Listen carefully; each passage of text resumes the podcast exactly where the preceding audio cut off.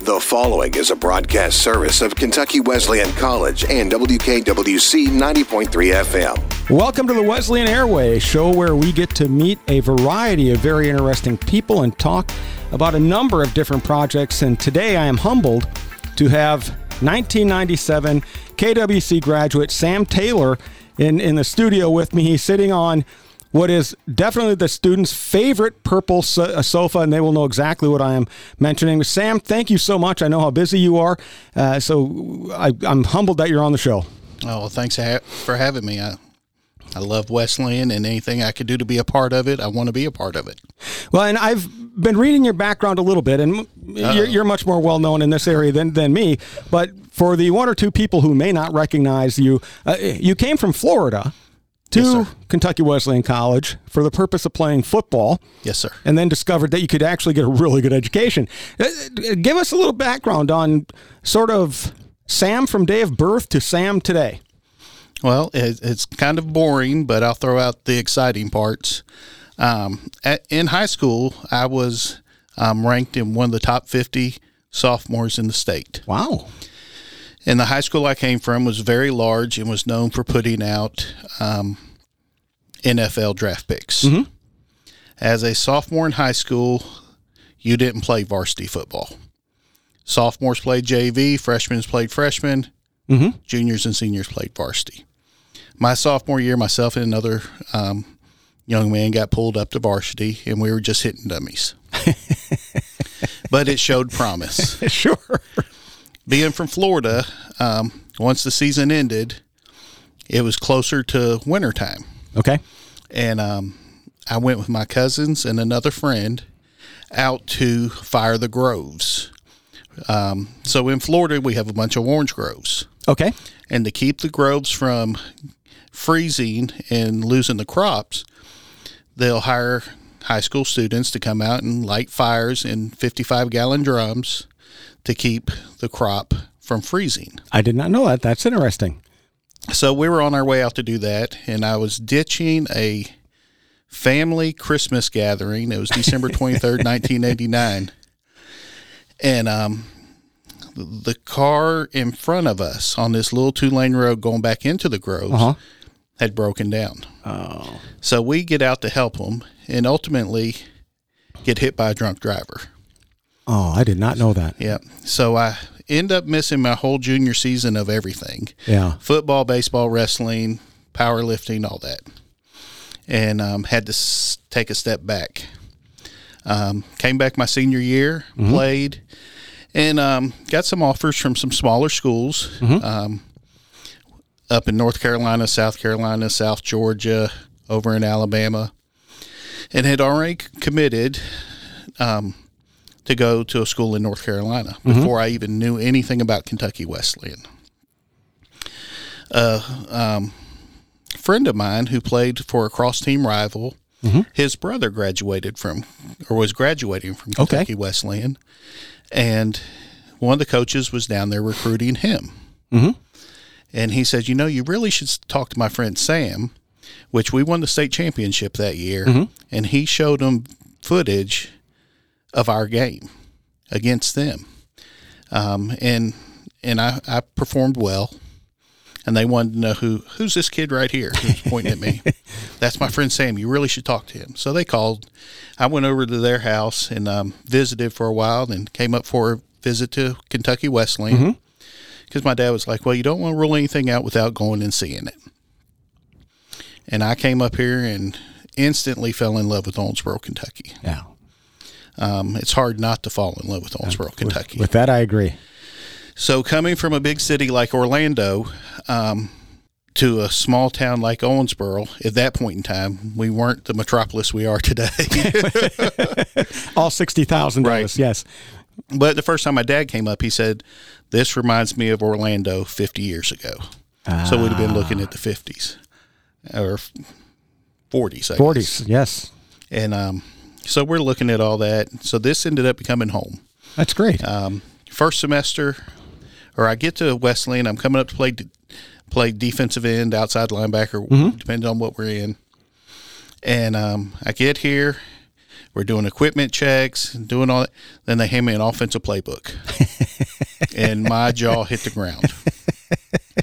Um, they put me at wide receiver, and I'm not a I'm not a receiver. I like to hit people. I don't like getting hit. Um, you like to mete out the punishment rather than than have it brought in. Exactly.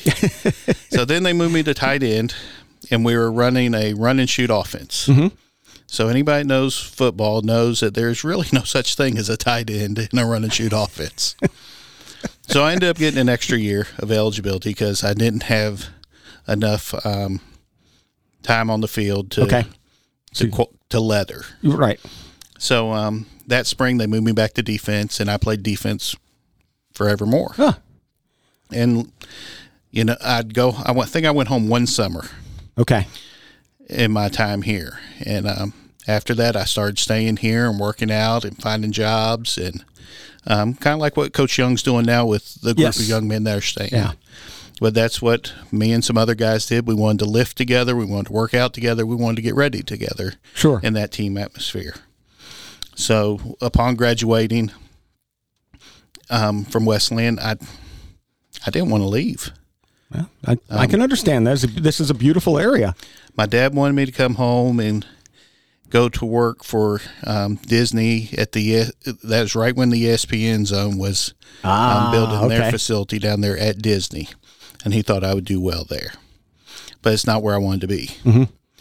And so I kept finding different things here to do, and I'd help coach football and find little side jobs here and there, and mm-hmm. and then um, I ended up going to work for the Boy Scouts right out probably two oh. years after I graduated. Okay, when I wasn't coaching any any longer, and um, that's where I met Leah. Mm-hmm. Um, and we came. Now I have to try to be as accurate as possible here. Leah was not a Boy Scout. She was not. so, so, how did you? How did you? You met her through the Boy Scouts. I did. We both started working for the Boy Scouts in February of 2000. Okay. Um, started the same month, same week, same day. Yeah, that is fate. Went to all it? of our trainings together. We really became best friends. Yeah. Um, and then one thing led to another, and God had a different plan for us, and and now we're happily married, and and she's getting to see the passion that I had for Wesleyan mm-hmm. firsthand. Mm-hmm. Because that's one thing she never understood is why I wanted to be so involved and so connected here.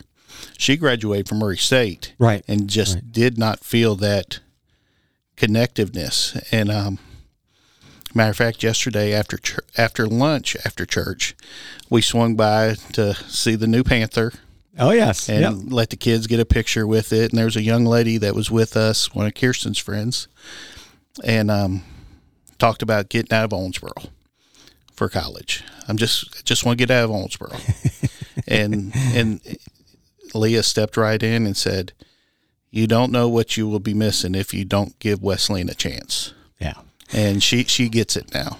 That's good, and everybody wants to leave town, right? But mm-hmm when you you don't always understand when you have this this beautiful emerald right in your backyard, mm. and it's it's good that. And for those who don't know, Leah now works at Kentucky Wesleyan College and in our advancement department, and we love having her on campus. It is great, and and it makes sure that uh, Sam stays closer with us as well. now, Sam, you were uh, the president of the alumni board when I was interviewing.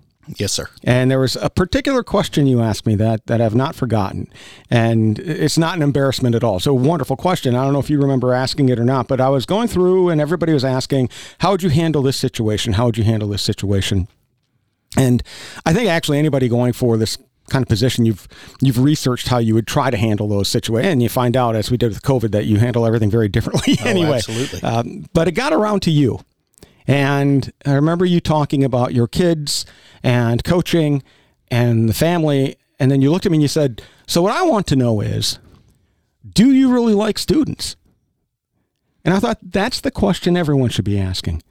And I did. And I hope that you actually believe my question. And, and after two and a half years here, I hope you are, are, are, happy with that question that I, that I do. But that to me was one of the most pertinent questions I've ever been asked. Uh, everybody's so worried about, well, what would you do in this situation? What would you do? But your question, do you really like students? Because if you don't, no matter how good you do the other parts of your position, you're not the right fit, especially for Wesleyan. Mm-hmm. I mean, here at Wesleyan, I mean, seven, eight hundred students. Half of them are athletes. Mm-hmm. They like that. Most of them aren't from right here. No, most of them don't have that support system or that pick me up every day of getting to see mom or dad or whatever. So when administration or professors or coaches or faculty or staff walk by them and say, "Hey Tom, good morning. How are you? How's everything going?"